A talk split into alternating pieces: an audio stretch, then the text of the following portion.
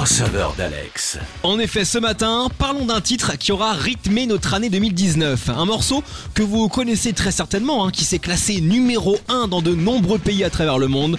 Oui, c'est bien Old Town Road. I got the horses in the back. Horse stock is attached.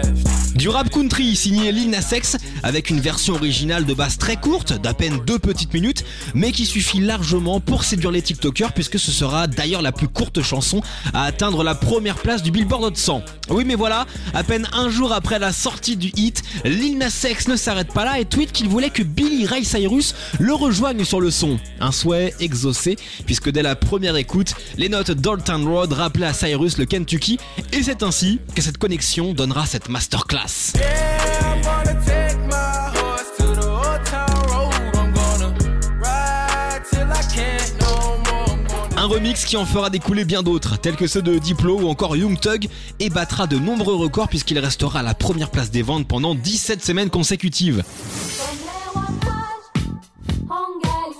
Le crossover d'Alex.